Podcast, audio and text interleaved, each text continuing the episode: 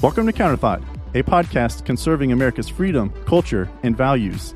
This is Brian Kletter, the creator and host of the podcast. You can engage with the podcast on Instagram at counter underscore thought or at counterthought CEO and on our Facebook page, Counterthought Podcast. For audio versions of the podcast, you can find us on Apple Podcast, Google Podcast, Spotify, and more. And for video versions of the podcast, join us on YouTube at the Counterthought channel. Let's go. President Biden gave a speech on Wednesday night regarding threats to our democracy, six days before the election. And the tactic he used is fear. Now, why would he do that? Why do so many politicians use fear? Well, fear is a powerful emotion, but we can rely on God to overcome it.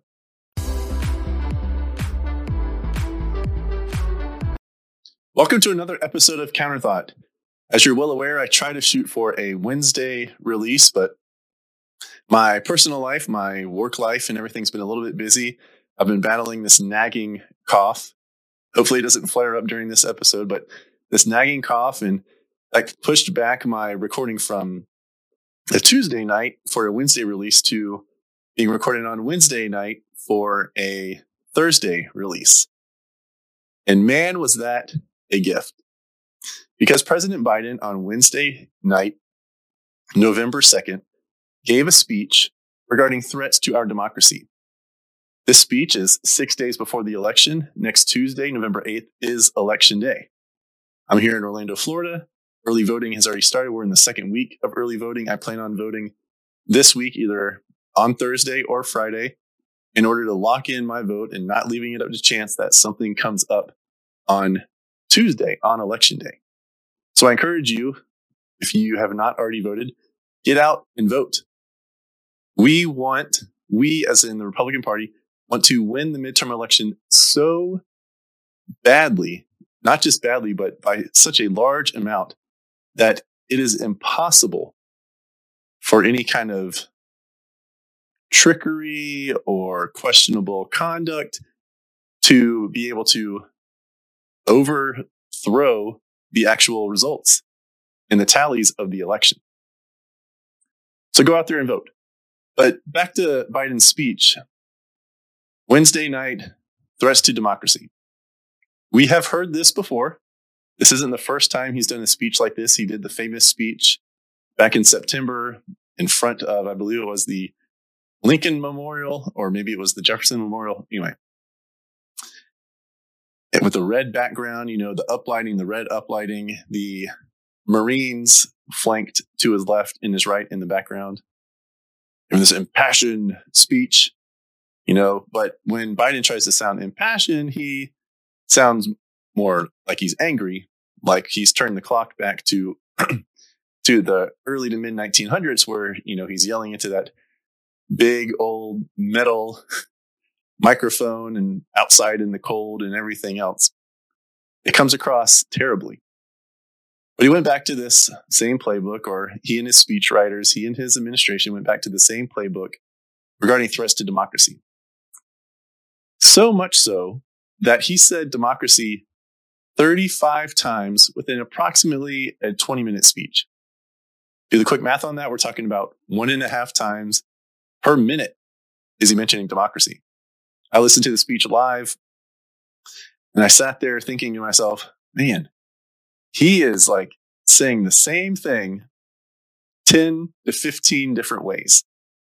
It wasn't a great speech, not only like from delivery, but just the content of the speech. Because again, you could have taken what he said within the first one or two times he said it and been done.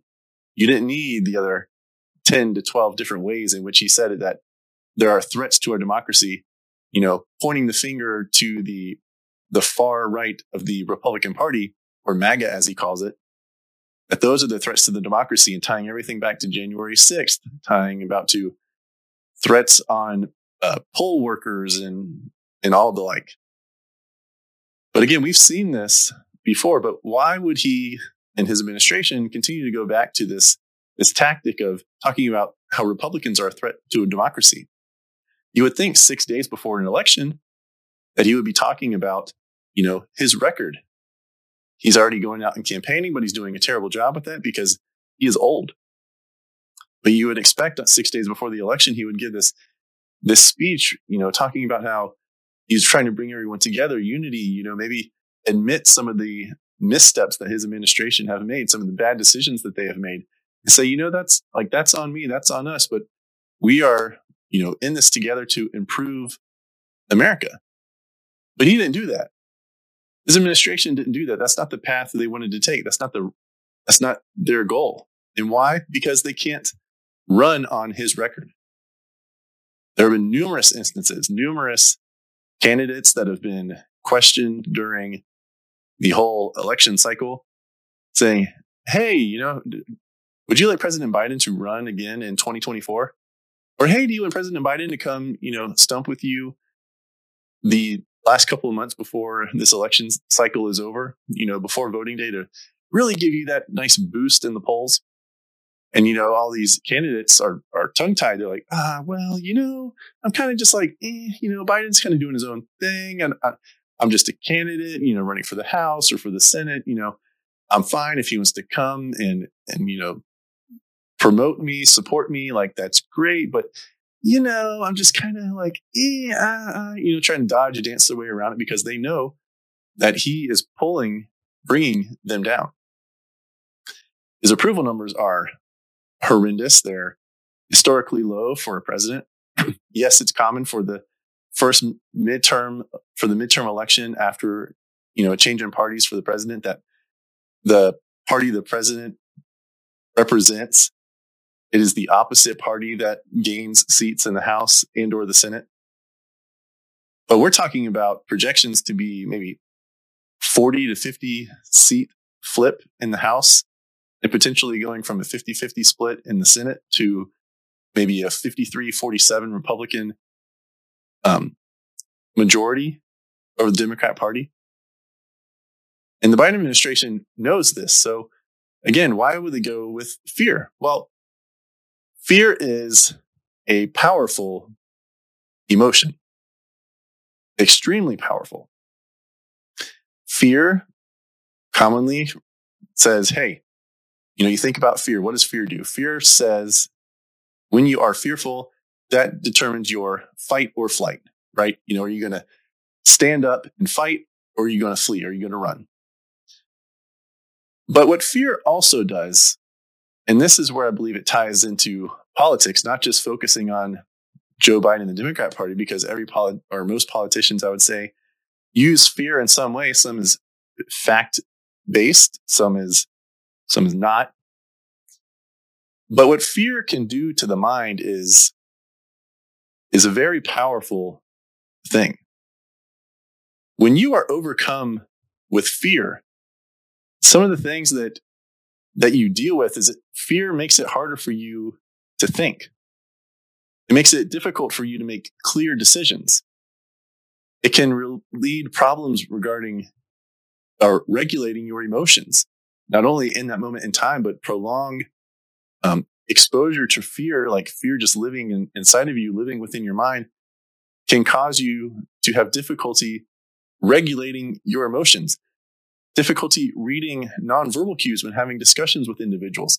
You know, oh, maybe that's why whenever opposing parties try to have a conversation, the right now it seems like the liberal and progressive Democrats want to just shout you down you know, they can't handle their emotions because they're living in this fear. They can't read your nonverbal cues and they think that you're attacking them when really maybe you're just asking a question.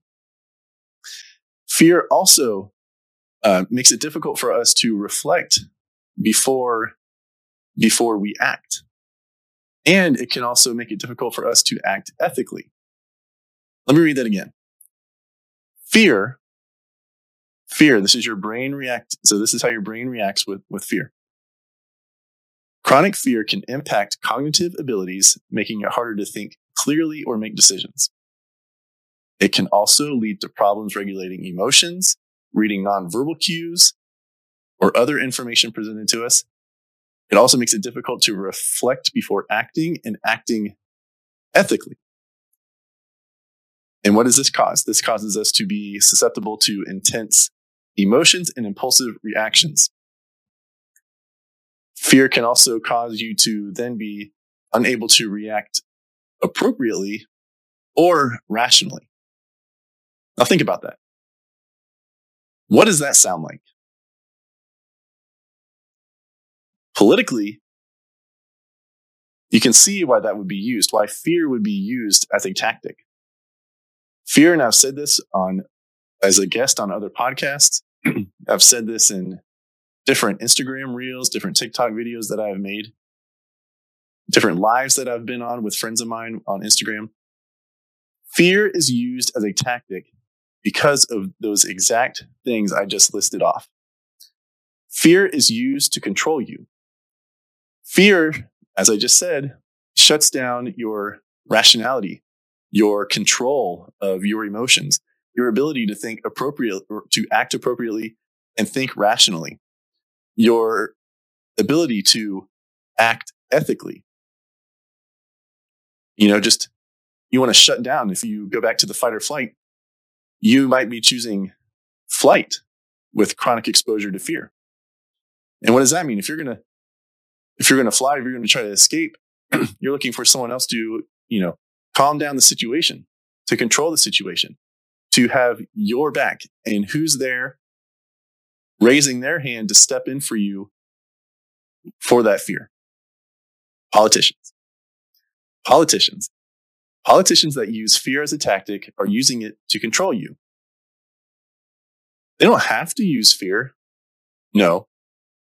Just like in Biden's speech, he didn't have to go with this whole threat to democracy, but that's what his um, administration, his speechwriters felt like would be best in order to continue this control over their base, in order to maybe try to uh, change the minds of those who are persuadable voters to say, you know what, there are there is a threat to democracy, and you know what? That's more important than standing up for gender affirming care and making that the official platform of the Democrat Party. That's that's more important than you know no restrictions on abortion and being able to abort up through the ninth month. You know that's more important than than ending the use of fossil fuels in our country. That's more important than the five million illegal immigrants that have come to our country in the 20 plus months that Biden has been president. You know, that's more important than getting rid of the nuclear family. You know, that's more important than this, that, and the other thing. That is why they use fear. Because fear overwhelms you. Fear causes you to lose your ability to think rationally.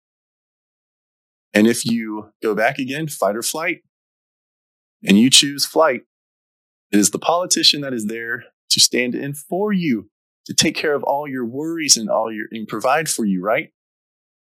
That is what they want you to believe. So it's this perpetual state of fear, this chronic fear, and that is why it is used. Biden, again, tonight's speech or Wednesday night speech could have come out with a unifying message could have come out with a unifying message to take those same persuadable voters and try to bring them over to his side. But that wasn't the plan. That wasn't what was decided. That wasn't the, the plan of attack. Instead, they went with fear. And if you pay attention to all those things that all the, uh, the, uh, the effects of fear on your mind, on your brain, how your brain reacts to fear, and look back over the last two, four, six, eight, eight years within politics. Which party is using fear, non fact based fear, the most? It is the Democrat Party. It is the Democrat Party because they cannot run on their record. They have abandoned so many of, let's say, Democrats from that existed all the way up through 2008, 2012, completely shifted to the left. Complete shift. Everything has become more radical. Everything has become more progressive.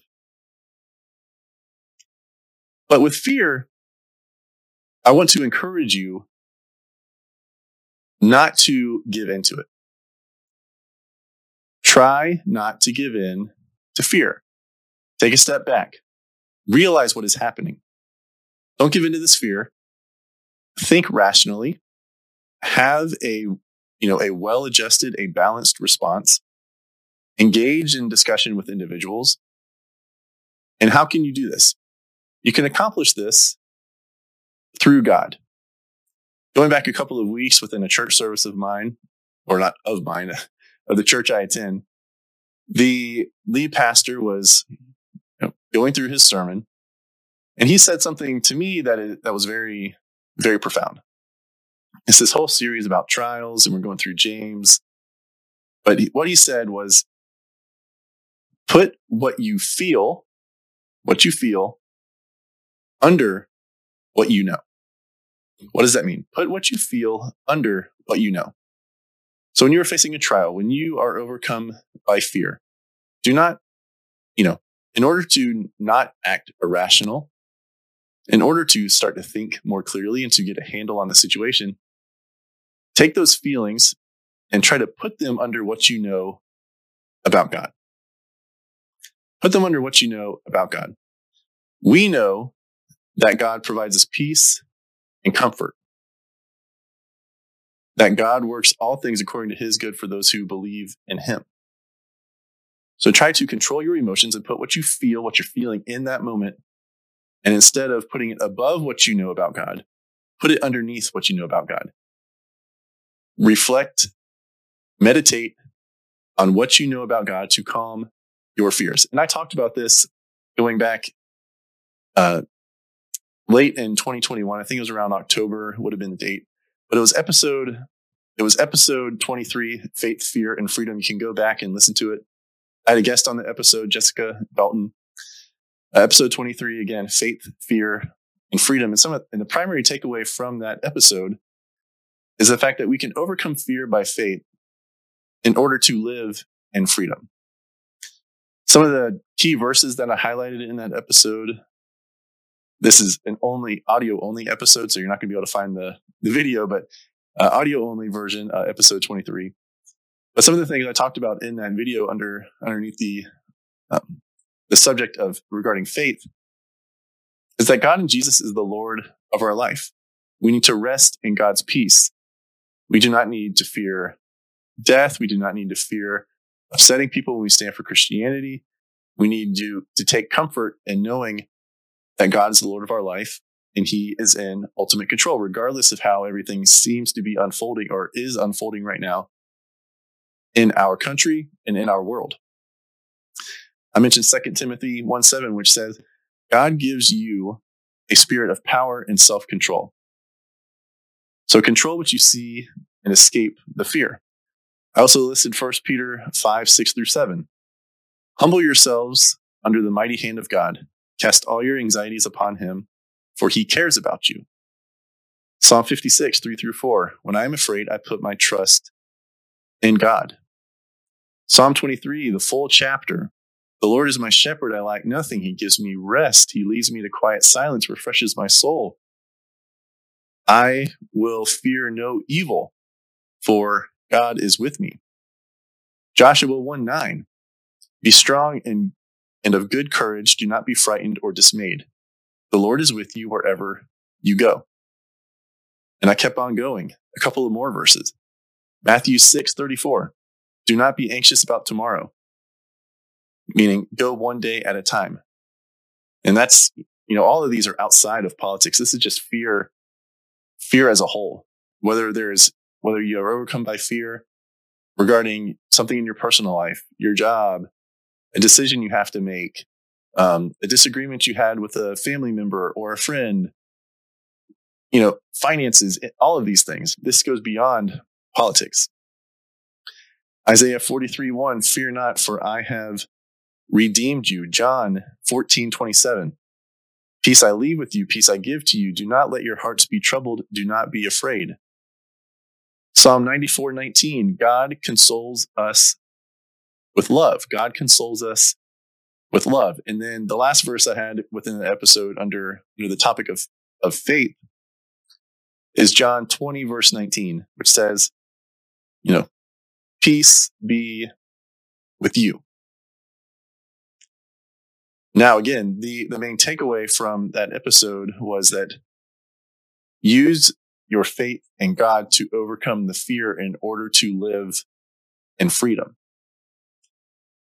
Freedom, in that case, is a byproduct of, of faith overcoming, overcoming fear. You need to have a strong faith in God and Jesus Christ to overcome not only the fear, but to overcome Satan, to overcome the devil, because he is trying to take everything in your life and turn it into to work for evil, to work for him. Why God is trying to take every circumstance of your life and use it for him, for his glory. So part of fear, you might be believing a lie. You could be believing a lie. You could have fallen for the temptation that comes from the devil.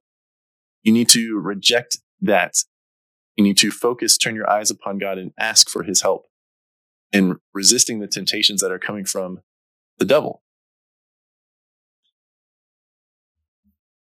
You need to rely on God's wisdom, his power, his goodness. Philippians 4, 6 through 7. It is Philippians 4, 6 through 7, not the entire verse, but just the words Philippians 4, 6 through 7 is inscribed on the inside of my wedding band. Philippians 4, 6 through 7 says, Do not be anxious about anything, but in every situation, by prayer and petition with thanksgiving, submit your requests to God. And the peace of God, which transcends all understandings, will guard your hearts, will guard your heart and your mind in Christ Jesus.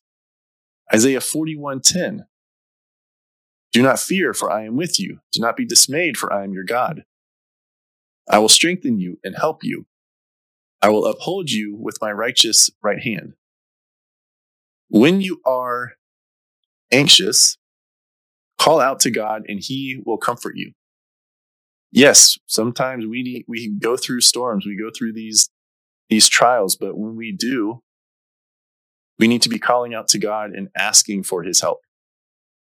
Again, this goes beyond just the fear based politics.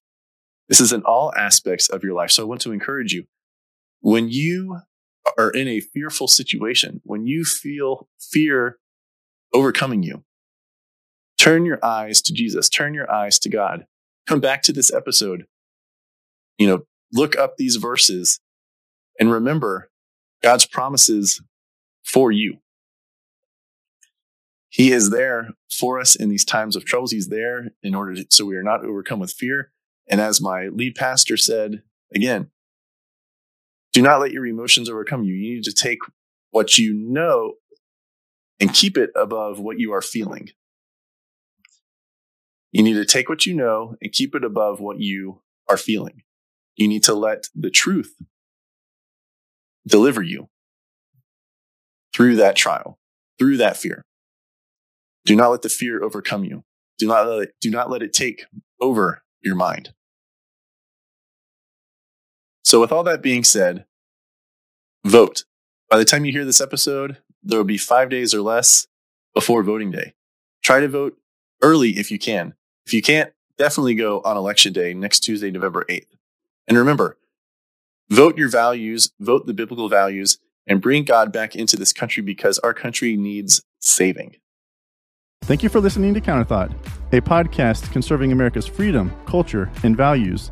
Remember to subscribe and like or rate the podcast on your podcast app or on YouTube, and engage with the podcast on Instagram at counter underscore thought, at counterthought CEO, or on Facebook at Counterthought Podcast.